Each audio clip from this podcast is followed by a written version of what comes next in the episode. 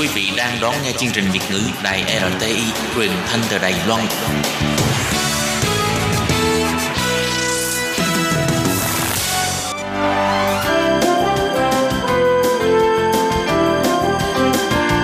Xin mời quý vị và các bạn đến với chuyên mục Nhìn ra thế giới. Chuyên mục này gồm những nội dung liên quan đến quốc tế.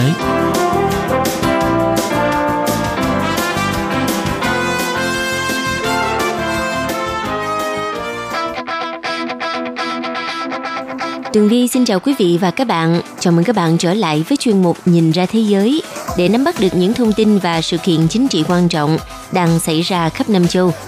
Các bạn thân mến, nội dung của chuyên mục ngày hôm nay bao gồm những thông tin như sau.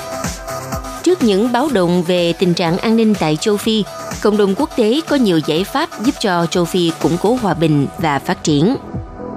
Cơ hội để cứu vãn thỏa thuận hòa bình giữa Mỹ và Taliban rất mỏng manh. Cuối cùng là Tổng thống Mỹ ban hành một đạo luật tăng cường hỗ trợ cho Đài Loan.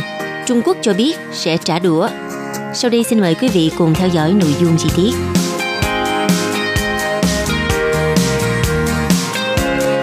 Khu vực châu Phi lại báo động về tình trạng an ninh.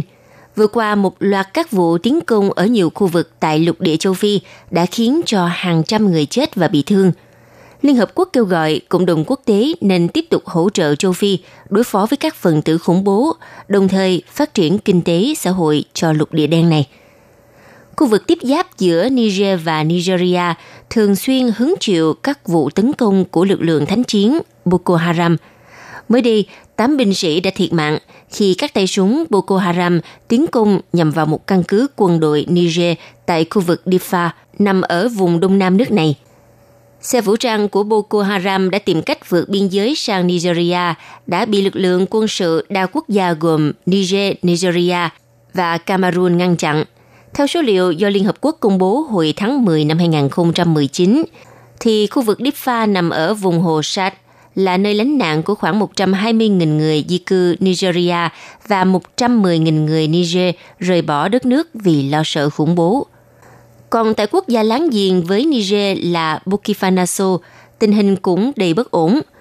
Một trong những vụ tiến công đẫm máu nhất tại quốc gia Tây Phi này mới đây khiến cho 43 người chết, khi mà các tay súng chưa rõ nguồn gốc tiến công các làng của người du mục Fulani ở miền Bắc, gần biên giới với Mali.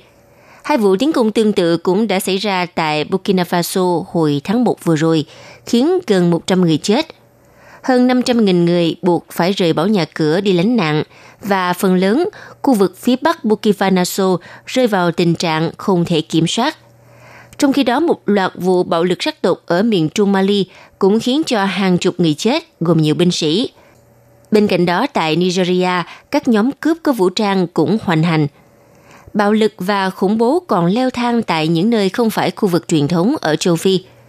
Trước diễn biến phức tạp tại Mozambique, quốc gia ở miền Nam lục địa đen, các nhà lãnh đạo dự hội nghị cấp cao Liên minh châu Phi hàng năm tại Ethiopia tháng 2 vừa qua đã đề cập đến mối đe dọa hoàn toàn mới lên mức độ chưa từng thấy ở Mozambique. Liên minh châu Phi khẳng định sẵn sàng hỗ trợ Mozambique thông qua chia sẻ thông tin, cung cấp thiết bị và huấn luyện binh sĩ. Trước đó, Cao ủy Liên Hợp Quốc về người tị nạn cũng cảnh báo các cuộc tấn công khủng bố tại Mozambique trở nên thường xuyên và lan rộng hơn. Ít nhất 100 người đã phải sơ tán và khoảng 400 người chết kể từ tháng 10 năm 2017. Quan ngại cũng càng gia tăng khi có những nhận định cho rằng các cuộc tấn công khủng bố tại Mozambique có liên quan tới tổ chức nhà nước tự xưng Hồi giáo IS. Cùng những nỗ lực từ các nước châu Phi nhằm ngưng tiếng súng, thì cộng đồng quốc tế cũng đã có nhiều giải pháp giúp cho châu Phi củng cố hòa bình và phát triển. Hội đồng Bảo an Liên Hợp Quốc đã tiến hành phiên họp với chủ đề Hòa bình và an ninh của châu Phi, cuộc chiến chống khủng bố và chủ nghĩa cực đoan, thông qua tuyên bố chung nhấn mạnh các biện pháp tổng thể nhằm giúp cho châu Phi chống chủ nghĩa cực đoan và khủng bố. Tuyên bố nêu rõ, cộng đồng quốc tế sẵn sàng hỗ trợ các nước châu Phi tăng cường khả năng xây dựng năng lực, đẩy mạnh việc chia sẻ thông tin, kiểm soát vấn đề biên giới, phòng ngừa và đối phó với phần tử khủng bố nước ngoài, cũng như hoạt động tài trợ khủng bố. Liên Hợp Quốc cũng nhấn mạnh việc hỗ trợ thúc đẩy phát triển kinh tế và xã hội thông qua các chương trình tạo việc làm, cải thiện hệ thống giáo dục, y tế nhằm xóa bỏ tận gốc chủ nghĩa khủng bố, hướng tới mục tiêu kiến tạo hòa bình và an ninh bền vững tại châu Phi. Phó Tổng thư ký Liên Hợp Quốc phụ trách các vấn đề chính trị và kiến tạo hòa bình, ngài Di Carlo, kêu gọi cộng đồng quốc tế hỗ trợ nhiều hơn cho các nước châu Phi trong cuộc chiến chống khủng bố và chủ nghĩa cực đoan. Các nước châu Phi tăng cường hợp tác để giải quyết các vấn đề mang tính cốt lõi như nghèo đói, quản trị yếu kém, căng thẳng giữa các cộng đồng sắc tộc, tạo việc làm cho thanh niên và thúc đẩy bình đẳng giới.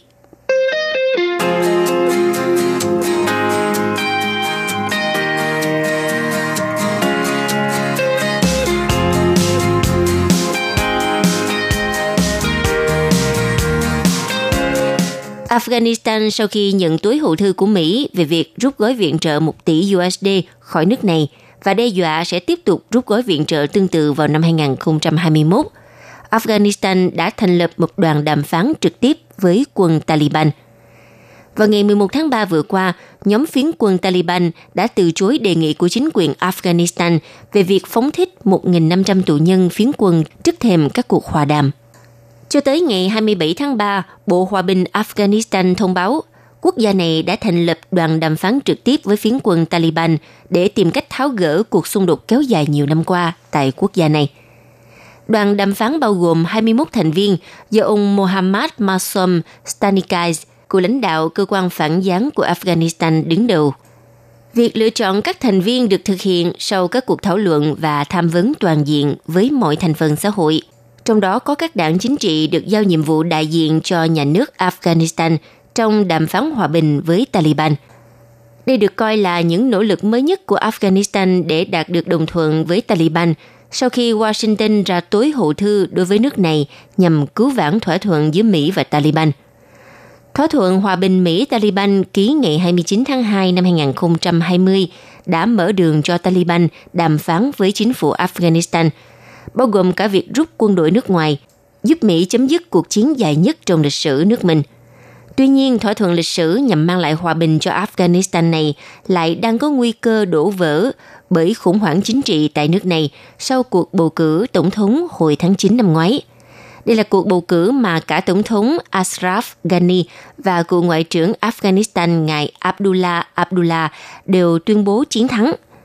Ngày 29 tháng 2, đặc phái viên Mỹ về vấn đề hòa giải Afghanistan ngài Chami Kajilat và lãnh đạo Taliban ngài Mullah Abdul Ghani Barada đã ký thỏa thuận hòa bình Mỹ-Taliban tại Doha, Qatar.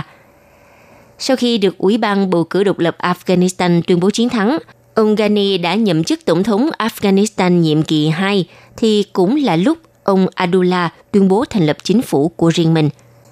Chính thực trạng cùng một lúc tồn tại hai chính phủ khiến cho Kabul không thể thực hiện đàm phán với Taliban. Chính quyền Kabul và Taliban chưa thể khởi động đàm phán chính thức theo kế hoạch vì lý do Kabul chưa thể thống nhất trong việc cử phái đoàn đại diện tham gia đàm phán. Đặc phái viên của Mỹ về Afghanistan ông Jamai Khaliza, người đã dành phần lớn thời gian ở Kabul kể từ khi ký thỏa thuận Mỹ-Taliban, đề nghị chính quyền Kabul nhanh chóng thả tù nhân, điều kiện mà Taliban đã đặt ra cho các cuộc đàm phán. Tuy nhiên, mâu thuẫn chính trị giữa bộ đôi Ghani và Abdullah khiến cho chính quyền Kabul không thể đưa ra các quyết định cuối cùng cho vấn đề này. Điều này khiến thỏa thuận hòa bình Mỹ và Taliban đứng trước nguy cơ sụp đổ. Tại Kabul, Ngoại trưởng Mỹ ngài Mike Pompeo khẳng định sự bất đồng giữa ông Ghani và ông Abdullah đã làm tổn hại đến quan hệ giữa Mỹ và Afghanistan, đặc biệt là làm mất thể diện của Washington trên trường quốc tế. Tại cuộc gặp gỡ riêng với Tổng thống Ghani, Ngoại trưởng Mike Pompeo thông báo Mỹ đã cắt giảm 1 tỷ USD viện trợ cho Afghanistan và sẽ tiếp tục cắt khoản viện trợ tương tự trong năm 2021 nếu như Afghanistan không thể giải quyết được mâu thuẫn chính trị nội bộ. Sau chuyến thăm này, ông Pompeo cũng tới căn cứ không quân AUD ở Doha, Qatar để gặp gỡ đại diện của Taliban. Chuyến thăm được cho là một nỗ lực cứu vãn thỏa thuận với Taliban của quan chức Nhà Trắng, đồng thời hối thúc lực lượng này thực hiện các nghĩa vụ về trao đổi tù nhân. Cuộc khủng hoảng chính trị tại Kabul không phải vừa mới xảy ra. Tổng thống Ghani và đối thủ chính trị Abdullah không phải mới nảy sinh mâu thuẫn, và Mỹ đã nhận diện được mối đe dọa này nhưng không thể sắp đặt được một bàn cờ chính trị hoàn hảo tại Afghanistan. Nguyên nhân sâu xa được giới phân tích cho rằng xuất phát từ các nước cờ của Tổng thống Nga Putin. Theo giới phân tích, chiến lược không liên kết với đồng minh của Putin đã khiến cho Washington không dám hỗ trợ các lực lượng thân Mỹ xây dựng chủ thuyết chính trị tại các bàn cờ mới, và hậu quả là Mỹ không thể hoàn thành bất cứ ván cờ nào thời hậu Xô Viết, trong đó có Afghanistan. Và việc Washington mạnh tay với Kabul lần này cho thấy sự sốt sắng đối với kế hoạch rút quân khỏi Afghanistan. Mỹ đã sa lì vào một cuộc chiến mệt mỏi kéo dài suốt 18 năm qua và muốn rời khỏi nơi đây càng nhanh càng tốt, đặc biệt là thời điểm tháng 11 bầu cử đang gần tới.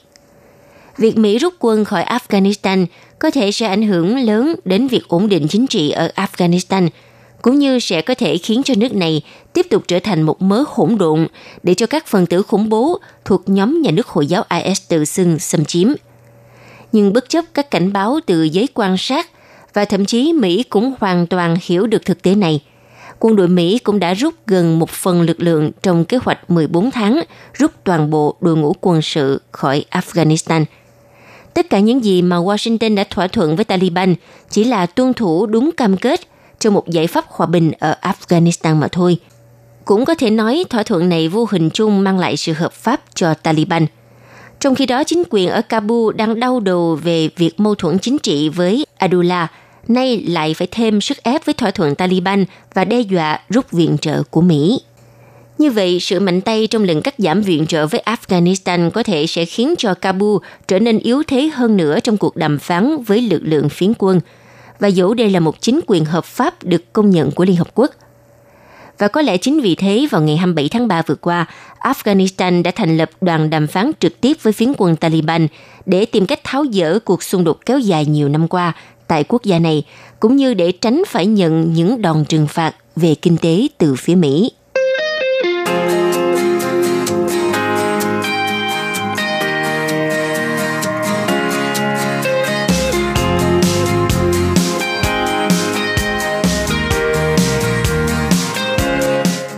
Tổng thống Mỹ Donald Trump đã ký ban hành một đạo luật tăng cường hỗ trợ của Mỹ cho Đài Loan trên trường quốc tế, khiến cho Trung Quốc ngay lập tức lên án và tuyên bố sẽ trả đũa nếu luật được thực thi.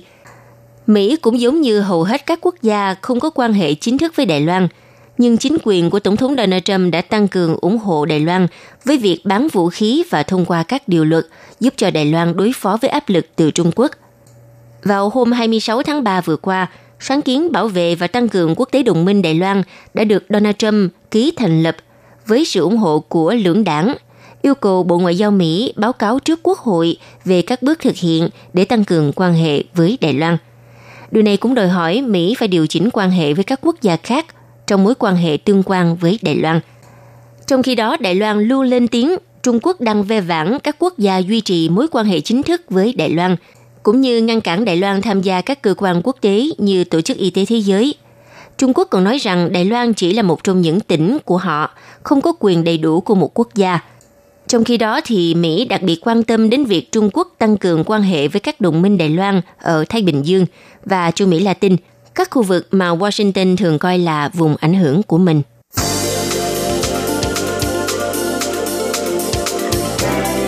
Quý vị và các bạn thân mến, vừa rồi là chuyên mục Nhìn ra thế giới do Tường Vi biên tập và thực hiện.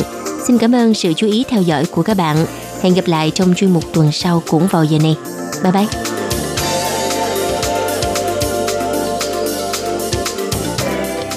Quý vị và các bạn thân mến, sau đây là email của Ban Việt ngữ ctv@rti.org.tvk, hộp thư truyền thống của Ban Việt ngữ Việt Nam Miss, PO Box 123-199 Taipei 11199. Còn thính giả ở Việt Nam xin gửi đến hộp thư số 104 Hà Nội, Việt Nam.